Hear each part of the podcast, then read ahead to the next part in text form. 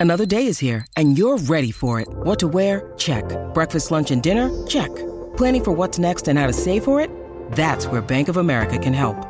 For your financial to-dos, Bank of America has experts ready to help get you closer to your goals. Get started at one of our local financial centers or 24-7 in our mobile banking app. Find a location near you at bankofamerica.com slash talk to us. What would you like the power to do? Mobile banking requires downloading the app and is only available for select devices. Message and data rates may apply. Bank of America and a member FDIC. I almost don't want to talk about money because I don't want him to feel any kind of pressure from me outside of what he's already putting on himself. I wish I had been more vocal about reining in our spending. I think that was a part of our relationship that contributed to the divorce.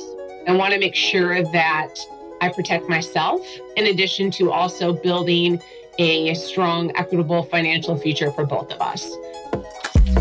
This is Money Confidential, a podcast from Real Simple about our money stories, struggles, and secrets. I'm your host, Stephanie O'Connell Rodriguez, and today we're looking back on some of our expert interviews to talk about one of the things we hear couples struggle with most in romantic relationships talking about money.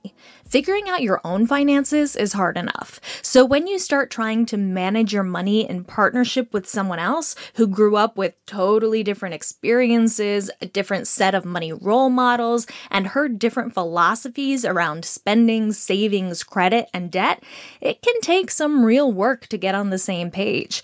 And that process can bring out a lot of feelings and fears, insecurity, judgment, even resentment. So maybe it's not surprising that we have some trouble talking about these things openly in our relationships. So, to start, we're looking back on my conversation with Dr. Brad Klontz, a clinical psychologist and certified financial planner, to better understand why it's so hard to talk about money with the person we're building a life with, and how we can start to get better at it. Money is the number one thing couples fight about, especially early on. And, and the reason for that is that we grew up in different families we have been raised our own money stories and our own money beliefs and it's different than our partner. So like conflicts are just normal. There's a lot of power actually in having somebody else sort of eyeballing what's going on and you being somewhat accountable to that person in terms of talking about it for example. So so a super powerful tool that um, i use in my relationship with my wife too is a spending limit. And for us it's a, it's a hundred dollars um, and we could change that number. But if I'm going to buy something that's over $100, um, I'm going to just chat with her about it. And it's not paternalistic. It's not like she's going to be there saying no, you know. But what's so fascinating is that I think about that. And so I'm like, okay, so this is above that trigger point. So I'll have a discussion with her. And what's so fascinating is as I'm thinking about discussing it with her, I'm actually discussing it with myself. You know, like you see an ad and you're like, oh, I want it. Um, and this is how we're wired, right? And, and a good marketer, a good advertiser knows exactly how to get you triggered to just make that impulse purchase. So anything that puts time between that impulse and that action is pure gold for your financial health. And so that is what I think quite often happens in relationships is you have an accountability partner. You think about it, you look at it, and you shift your behavior. And so I think that's one of the reasons why we do better when other people are seeing what we're doing. What's so fascinating is that I bet you if you're in a long-term relationship or if you're married at some date along the way, I don't know, let's say date number 10, um, everyone likes to argue with me around which date it is. But at some point, you might say something like, "Oh, so you know, would you ever? What are your? Do you want to have kids someday? Or um, where do you picture yourself living? Or what career do you picture yourself pursuing?" So there's a discussion around um, you know, are we matching up on some of these core issues around where we want to live? What kind of fa- do we want to have a family? There's there's some of that sorting process. Now, what's fascinating is we never do that around money, right? How do you how do you want to manage money? Do you want to have joint accounts or separate accounts? What are your financial goals? You know, what was it like for you growing up around money? Uh, how did you feel about it? Your socioeconomic status in childhood. You know, like what did your mom teach you? What did your dad teach you? What are your biggest financial fears?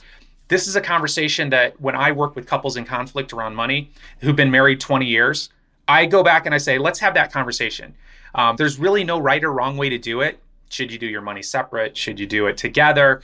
This this is all stuff that people can negotiate and talk about, but you have to have the conversation. It's funny because on the one hand, you have this couple that's been married for 20 years and is having this conversation with you in your office. But then you also don't want to be the person on the first date who's saying, okay, what's your credit score and how much money do you make? And I'm wondering, how do you know when to bring up that conversation and how do you even bring it up? It's a challenge, right? It's it, there's a reason why people avoid it. It's like I'm afraid you're going to judge me. I I don't want you to think that I'm just in it for your money. It's just inundated with all these sticky things that makes it really really challenging. Um, but I think it's a good conversation to have. And again, maybe not the 10th date, maybe it's the 20th date. And if you're getting married, your financial life is intertwined if you're married. Like you might think you have separate accounts, you might think all this other stuff is going on, but but the um, government looks at it entirely differently. You are even if you file joint or separately, it doesn't even matter. Like you have a household and that's the way the government looks at it. And if you don't believe me, talk to somebody who got a divorce and see what happened with their financial life because this is ha- this is actually the reality.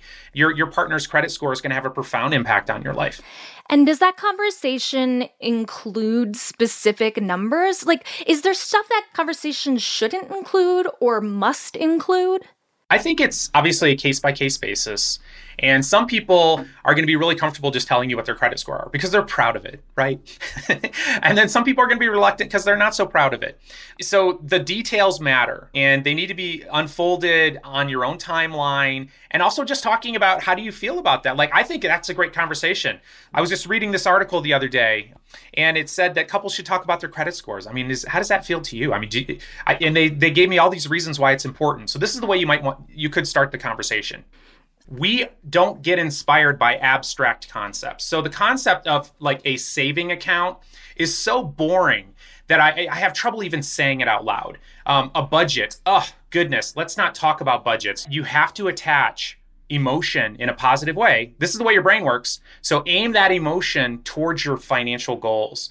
And if you're really clear on that goal, like for example, if I have a college fund for my son, my son's name is Ethan, and I call it Ethan's College Fund, and I'm, I'm putting $100 a month or $200 a month over to that fund, there is a 0% chance I'm going to rob from that fund and buy a bass boat. Um, whereas if it was a savings account, I just might do that because I'm like, well, geez, I want the bass. I love to to fish. I want that nice bass boat or whatever it is. So if you can name those accounts and and but to me that's where the goals come from and just getting super passionate and super clear. If you start with like what do you actually want to spend your money on? What matters most to you? And this is incredibly powerful when you do it with your partner. Like what matters to us? And if you then target those and then uh, you know pay those things first, then the rest of the money you just do whatever you want with, you know? And so budget that money, but pay yourself first on the stuff that really matters to you. What matters to us is such a different place to start a conversation around money with your partner than what do we need right now in this moment. And it's not that like what we need doesn't matter. Of course it matters. But I love that reframe. And I think to your point about emotion and power, I mean, what do I want? Eh, could anything be more powerful? Absolutely. And you know, there's nothing worse than like, hey, let's we need a budget. So let's sit down here and I'll look at all the joy that we need to cut out of our life. And, and let me start with you. All right, so where are you spending all your money? I mean, it's like, oh, what a terrible ex- emotional experience. And that's why people don't do it. Of course, talking about money with your partner is just the first step. After that, the challenge is getting on the same page, and that can be hard, especially when you and your partner make really different amounts of money. In episode 5, we spoke to a listener we're calling Charlotte, who was struggling with exactly that balancing financial roles and responsibilities with her boyfriend, who earns significantly less than she does. So, to get some tips, I spoke to Farnoosh Torabi, personal finance finance expert, host of the So Money podcast, and author of When She Makes More 10 Rules for Breadwinning Women.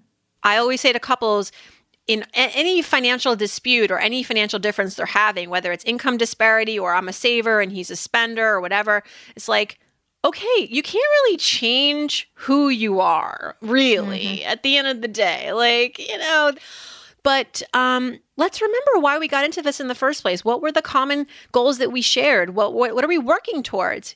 Because then when you have that North Star and you remind yourself again of that North Star, you're willing to be more patient with these differences and find the solutions. As opposed to focusing on what's not working, focus on what you want to work and make it work. Like Farnoosh, I'm a fan of using values. That is what we believe is important as a strategy to shift from arguing about money to coming to a mutual understanding around money in a relationship. Replacing statements like we have to or we should with it's important to me and asking what's important to you can release some of the pressure and implicit judgment that comes from trying to be right about money in our relationships without disengaging from the conversation around money goals entirely. What she and her partner are craving is a leveling of the financial playing field, which can feel impossible when somebody is making many more dollars than the other person. It's like, how can we be equals? She makes $35,000 more than me. It's over. No, because money is more than just how much of it you have, it's how you manage it, right? So, going back to our goals, um, what are the things that we want to afford in our life together? And for somebody who makes less, perhaps it's harder to pay for these immediate costs. So it's about figuring out, as a person who makes less, let's start there. What are some of the things that are important to you in our relationship that you do want to be at the forefront of financially? Because we're going to share a lot together more than a wedding. There might be a house in the future, there might be a car in our future, there might be uh, vacations in our future, child savings accounts for college. So, what do you want to participate in that would make you feel like an equal player? Men are conditioned in society to be providers, and financial provider was like their exclusive title for centuries. It's like so hard to unravel that and untangle from that. So when that is no longer their calling in a relationship, when they're not needed to be that financial breadwinner provider, they do feel some of them like missionless. Like, what's my purpose here? And they do want to provide. So it's like redefining providing, you know, and you, even with the lower salary that you make, you can still be a significant contributor to our lives, but perhaps in the form of a longer term saver for us. So my husband, He's fully funding 529 plans for both of our children. So, guess what? He is paying for their college education. And it's not about me versus him, but like sometimes you just want that own piece of ownership uh, in your relationship to feel like it's tangible. Like, I paid for that. I'm proud of that. It, it does, it makes you feel proud. I think a lot of my conversation with Charlotte came to this idea of like, well, if we can't earn the same exact amount of money, then splitting everything 50 50 doesn't make sense. But it was really hard for her to figure out okay, so if we're not splitting things 50 50 because we don't earn the same, then like, what is the formula? As though it was going to be a formula. But I, what I like about what you're kind of presenting here, especially if they are going to be moving into a marriage where the money really does become more legally shared, this idea of having really different roles I think it gives that opportunity for ownership that you were talking about. Yeah. And really, it's about leveling the playing field tactically, but also emotionally, so that you both feel like equal players in the relationship. Maybe not equal earners, but equal contributors and teammates. I think it's a little challenging for the younger generation to wrap their head around the lack of, you know, 50 50 Mm-hmm. Uh, because we, I mean, think about all that we do. We like, we live with a roommate before we get married. Everything's equal. We Venmo each other. It's like, I'll pay you this, you pay next time. And so there is this habit of, um, more financial equality within our friend circles. And so you get married and you have to kind of make your own rules. You really do. You have to make your own rules. And the rules are not black and white, um, but most, I think, lead with where you both feel really good about how you want to contribute and what's feasible. I like to have each person in the relationship experience a level of financial autonomy where they don't have to feel like they're asking for permission. This is actually more important for the person who makes less, whom I've heard oftentimes, um, especially from the men, like, I don't want to feel like I'm asking my wife for permission to go buy something, or I get financially mommied, they say. Okay, that's a whole problem. But like women too, you know, we want to feel like it's my money. My money's my money, and your money's your money. We got to have a little bit of that set aside for the two of us. And then we have the pot in the middle that's going to contribute to our shared expenses. Figure out what you're both good at and you want to do, and you can do efficiently. Some for some person who makes less, it could even be making managing the money. You know, there there I interviewed a lot of husbands who made less, but they took so much pride in being the ones to pay the bills and be on top of their retirement accounts and make sure that you know contributions were being made and all of the things and i you know so it doesn't mean that just because you don't make the money as much money that you can't be financially involved and still a leader in your financial life together just because you make more doesn't mean that your time is worth more doesn't mean that your job is more important maybe you're not saying that out loud but maybe that's like the inner dialogue in your head um, you got to get rid of that BS noise because it's not true. It's just not true.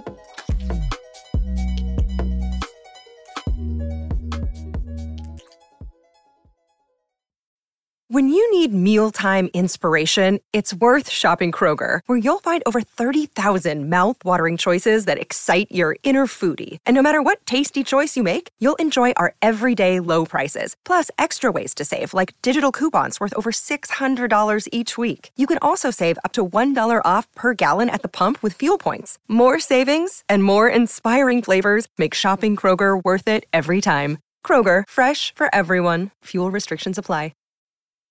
So, we talked about bringing up money conversations in our relationships, why it's important, how to get on the same page, and some practical strategies for setting shared financial goals and dividing financial responsibilities. In episode 15, we also consider how those conversations can change when it comes to marriage. Marriage is nothing but money. That's Beatrice Leong, family law attorney and founder of the law office of Beatrice Leong, chatting with me about marriage from a legal perspective. You can be in love. You can live with somebody. You can have six of their children, and you can never be married, and that'll be fine. Your relationship would still be loving. The difference with marriages is it's the delineation for the court system. They say to you, okay, because you tell me that you're married, now you have a contract between husband, wife, and the state of New York or the state or wherever state you live in. You know, it literally is a contract with the state. So that if you tell the state, I love my spouse so much, I'm going to be in a contract with you guys. I will give them and take care of them pursuant to the laws of your state. Marriage really is only about money. Nobody thinks of that because we watch Disney, we watch love movies and romantic comedies and you think, oh, we're gonna w- wear a white dress, walk down the aisle, and that's all about because you know my husband is crazy about me. No, it's not. Really, m- marriage is to combine forces. You know, combine finances. So the prenup really sets the tone. While most of us probably don't get married because of the legal and financial implications of marriage, it's important that we know and understand those legal and financial implications before we enter into it. Much like we should understand the impact of any other major contract or partnership that has the potential to affect our own well being. The main thing that people worry about are their emotions. But in a divorce, the court does not care about your emotions and they only care about your money. Man, that's such a powerful way to think about a prenuptial agreement because this is about protecting dollars and cents. This isn't about invalidating your feelings. But I feel like when I talk to people about it, it's really hard to get them to see it through that framework. You're absolutely right. When people with money approach their fiance, their fiancés get very offended. They're like, You think I'm some kind of gold digger? How dare you? I thought you loved me. I like to tell people think of it as a house insurance policy. When you buy a house, when you rent an apartment, they always say, please purchase a, a, policy, right? Just in case your house burns down. So I tell people, think of it this way the prenup is there. You sign it, you put it away in your safe deposit box. You'll never think of it again. You're married you know, like the, the notebook and you die in each other's arms, great. That prenup will never surface again. However, there is your insurance policy that they don't walk away with all your pre-earned money, your pre-marital money and your family money. So I tell people, think of it as an insurance policy. You pay for car insurance every month, you know, mm. but a prenup is a one-time thing you pay for and then you have it for the rest of your marriage if you have a property, I would say automatically do a prenup, right? Mm. If you have any retirement accounts and stocks or anything of value that could be commingled in a marriage, I would say definitely do a prenup. In New York, there's a law called the commingling law. So let's say you had a hundred grand, uh, Stephanie, mm-hmm. before you meet your husband, you had a hundred grand, and you leave it in your account. You separate that account. You keep depositing your paychecks in there. Over the years, it'll become commingled, so that your separate monies, if you even had a hundred grand, it could be part of the marriage and then given to your husband or your spouse at a divorce later on. So if you have any assets that you care about, if you have any property or potential mm. inheritance, I would say a prenup is a safe way to go. From the date of marriage in the state of New York, everything that you earn is considered marital. So people need to consider what they really want to be separate and what they're willing to turn into a marital fund, right? So if you have premarital savings, I would recommend that you open a brand new joint account. Like the day after the marriage, I'm actually remarried. A week after our wedding, I would open a joint account with my new spouse to make sure that there's a clear delineation between what I had before and what I'm I'm gonna have going forward. So open a joint account, and that will be the one you deposit your money into. The prenup, you can sort of uh, decide what you want to split, right? So some people say, I want to put 100% of my earnings, and my spouse will put 100% of their earnings into this joint account, and they put that in the prenup.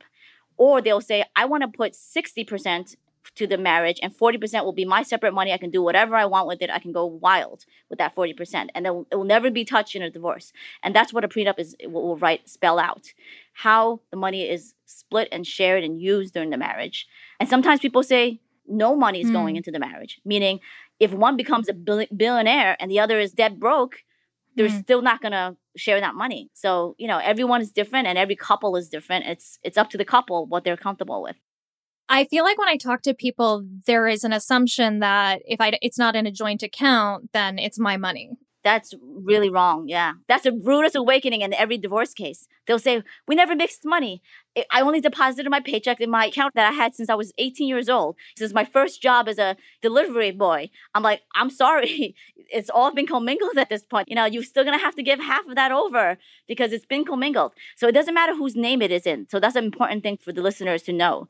In a marriage, again, the court's going to look at you as one entity. You have a contract with the state your spouse has a contract with the state. It doesn't matter whose name it's in. If you don't have any prenup to protect you and you keep depositing it in, your bar mitzvah money will be mixed in with your hedge fund money. You know, it's all mixed in. okay. so it doesn't matter if you had the little piggy bank since age 13. That's the big thing that nobody realizes. Once you deposit earnings after the marriage, it's mixed, you know? Yeah. What about debts? Debts is another thing that I always make people have a paragraph or a page or two in the prenup because anything that is collected in a marriage debt wise is also shared. So you say your vows in sickness and health, in good times and bad. So that bad night in Vegas, you share that with your spouse. So please, you have to let the other spouse know that listen, you got to tell me before you max out a car. You got to tell me before you loan all the money to your neighbor or before you go to the racetrack. So I have sections in my prenups that talk about debt. They're like each party will have to share if there's going to go into debt over 5000, they better share tell the other person in writing. If there is no notice, then that's your own separate debt. If you have law school debt, medical school debt, you definitely put that down so that's clear that hey, in the case of divorce, I'm not expected to pay this this debt of yours. I also want to briefly touch on postnups. Yes. What is the scenario in which somebody needs a postnup? So postnups are for after marriage. Postnups are also good for people who rushed into marriage for some reason, you know, a pregnancy or something else, and you didn't have time to draft together a prenup. I don't recommend doing prenups close to your marriage date, right? Because people can say, I had my family flying in from Greece and forced me to sign a prenup.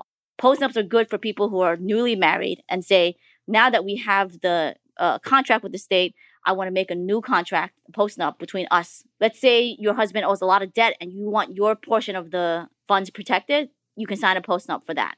So somebody's chasing after your spouse, they owe a ton of money and they want to protect you. They sign a postnup saying, I grant my wife this certain amount and I'm going to transfer it to her now, and that's her separate funds. Then they do it that way because they want to stay together and they don't want somebody else grabbing that money. I feel like every one of your stories reinforces this mantra of marriage is about money. Correct. Back in the day, marriages were really a business transaction. Your wealthy landowner daughter is going to marry the next town over landowner's son, and it was to merge family wealth. Over the years in America, we think of marriage as love, but traditionally, you know, a thousand years ago, it was all about money. And I think maybe we're coming to a full circle back to marriage is about money because I think mm-hmm. people are now realizing, oh my God, I've seen my mom and dad divorce for the last three years and they're still fighting over whatever. You know, people are realizing, wait a minute, I can be in love and just live with him. I don't have to marry him. Or I want to marry somebody because I want to build wealth, right? I want my successes and his successes to be mixed in because it will be easier just to become wealthy as a couple versus if you're just a single person. It's really interesting to think about it as a wealth building vehicle. Although, you know, you can really squander that if you don't have a prenup in place and you get divorced. Right. Or if you have a spouse that squanders away the money for you. Yes. I, I have a case where the couple's a little older, over 60, and the wife took a chance and gave her entire retirement account, her life savings retirement account to the husband to like put into a stock, and it went to zero. So she's over 60, no retirement savings because the husband squandered away everything. So that is a perfect example. You know, definitely get a prenup. Just say, no one's touching that. No matter what, I'll have that at the end. But, you know, again, people don't think about this when they're in love. Whether it's your first date or your 20th wedding anniversary, when it comes to managing money, the golden rule of relationships still stands. Talk about it. So many of us avoid money talk until it's already become a point of conflict in our relationships. But you and your partner can set yourselves up for success by laying out rules, expectations, and goals around your shared money, like a mutually agreed upon spending limit, division of expenses, or shared saving strategy.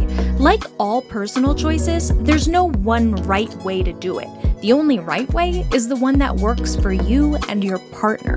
And what's right for you now may not be right for you one, two, or 10 years from now. So it's important to revisit these conversations regularly, using your shared priorities, values, and goals as motivation. Asking, what do we want our money to do for us, can be a powerful and exciting way to get and stay on the same page. This has been Money Confidential from Real Simple. If you have a money story or question you'd like to share, you can send me an email at money.confidential at realsimple.com. You can also leave us a voicemail at 929 352 4106. Come back next week when we will be talking with a 28 year old in New York who is struggling to find a way to build fun into her budget without going broke. Be sure to follow Money Confidential on Apple Podcasts, Spotify, or wherever you listen so you don't miss an episode. And we'd love your feedback. If you're enjoying the show, leave us a review. We'd really appreciate it. You can also find us online at realsimple.com. Real Simple is based in New York City.